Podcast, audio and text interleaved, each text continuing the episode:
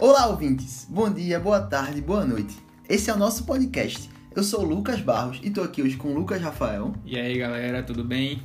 E hoje a gente vai conversar um pouco com vocês sobre as infecções relacionadas à assistência à saúde. E para não ficar falando esse nome grandão todas as horas, eu vou resumir isso em IRAS, certo? E além da gente falar das IRAS num contexto geral, a gente vai falar como podemos preveni-las. Para começar, é importante deixar claro que as IRAS, como o nome sugere, são infecções que acometem uma pessoa hospitalizada, normalmente após 48 horas da admissão no serviço da saúde. Elas podem ocorrer de maneira local ou sistêmica e vão se manifestar de algumas formas, tais como infecções do trato respiratório, infecções da corrente sanguínea, infecções do trato urinário e infecções na região corporal que uma pessoa pode ter sido submetida a uma cirurgia. Com isso, pode surgir uma pergunta: quais são os microrganismos capazes de causar uma IRAS? Em termos gerais, não há restrição sobre quais microorganismos podem ou não causar uma IRAS. No entanto, existem aqueles com que é necessário a gente tomar um cuidado extra, pois eles são os mais comuns e associados às IRAS. Um dos principais microorganismos é o Staphylococcus aureus, conhecido por causar infecções tanto em ambiente hospitalar quanto na comunidade.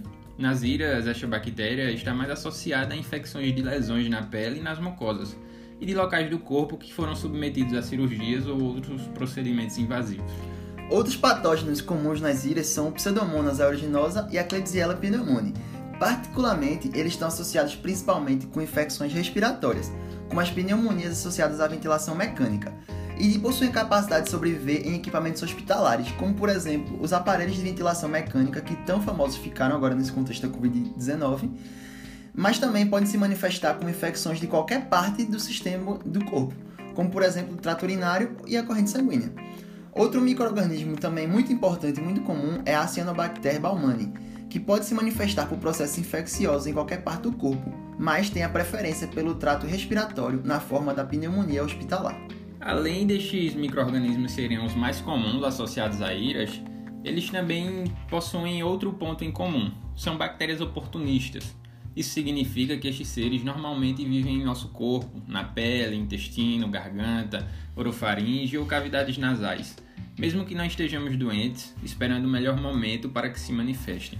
Bom, Rafael, e agora que a gente já sabe os principais causadores das iras, é necessário a gente entender como isso se tornou um problema tão sério na atualidade.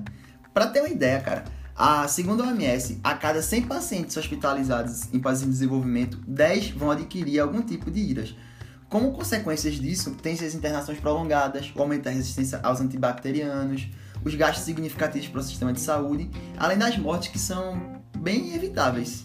É isso aí, Lucas. E nesse sentido, a gente tem que a manutenção da problemática das iras está associada a dois fatores principais. São eles as vias de transmissão e os pacientes em grupos de risco. O primeiro refere-se às condições que os microrganismos encontram para propagar-se no ambiente de cuidado em saúde. Por exemplo, Pode haver contaminação por contato direto, quando as mãos do profissional de saúde não estão corretamente higienizadas e se torna um meio de contato entre um paciente infectado e um não infectado. Ademais, muitos procedimentos e instrumentos podem ser responsáveis por essa transmissibilidade, caracterizando o contato indireto. Bom, no segundo caso, sabe-se que pacientes submetidos a procedimentos invasivos e de alto risco, pessoas imunossuprimidas ou com condições de saúde consideradas graves, estão mais expostos às ilhas. Além disso, o uso prolongado e inadequado de antibióticos e falha nas medidas de precaução e isolamento contribuem para esse cenário. Não podemos deixar de considerar também que questões relacionadas às faltas de recursos, como infraestrutura, equipamentos e pessoal insuficiente, e a ineficiência na aplicação de políticas de controle. Bem, pessoal, é muito importante também sabermos as indicações de cada medida de proteção, pois é fundamental estarmos protegidos da melhor forma contra qualquer agente infeccioso, não é mesmo? Então, o Ministério da Saúde traz algumas recomendações sobre as principais indicações de cada método de prevenção, sendo elas a precaução padrão, indicada como uma ampla asepsia e de forma geral, sem especificidades contra algum tipo de agente infeccioso. Bom, logo em seguida, na precaução de contato, deve-se utilizá-la contra infecção ou colonização pelo um microorganismo multiresistente, como por exemplo a varicela, infecções de pele e tecidos moles com secreções não contidas no curativo, em petigo, herbizóste disseminado ou em pacientes imunossuprimidos. Já na precaução por gotículas, ela é indicada para proteção contra meningites bacterianas, coqueluche, difteria, cachumba, influenza e rubéola, por exemplo. Já quanto à precaução para aerossóis, ela é dada principalmente para o combate de infecções virais transmitidas através dos próprios aerossóis, que são a suspensão de partículas no ar, Lembramos que essa é a forma principal de transmissão do novo coronavírus. Por último, mas não menos importante, vamos falar da prevenção de infecções do trato respiratório no ambiente hospitalar, mais especificamente da pneumonia associada à ventilação mecânica, a PAV.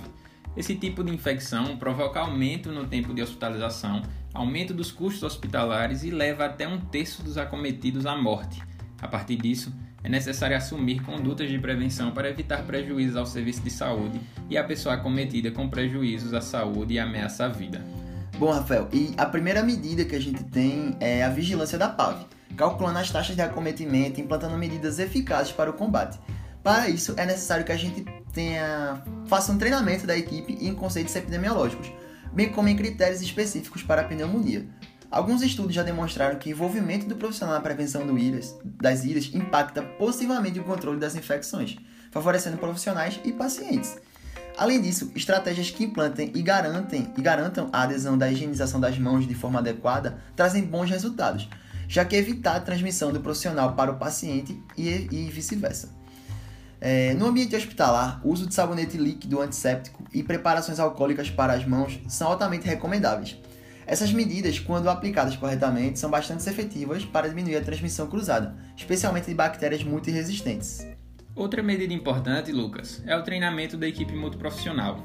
A capacitação daqueles que atuam em UTIs deve ser feita de forma constante para garantir o gerenciamento das medidas de prevenção, mas também proporcionar a identificação de não conformidades nos processos, a fim de corrigi-las e melhorar a qualidade da assistência.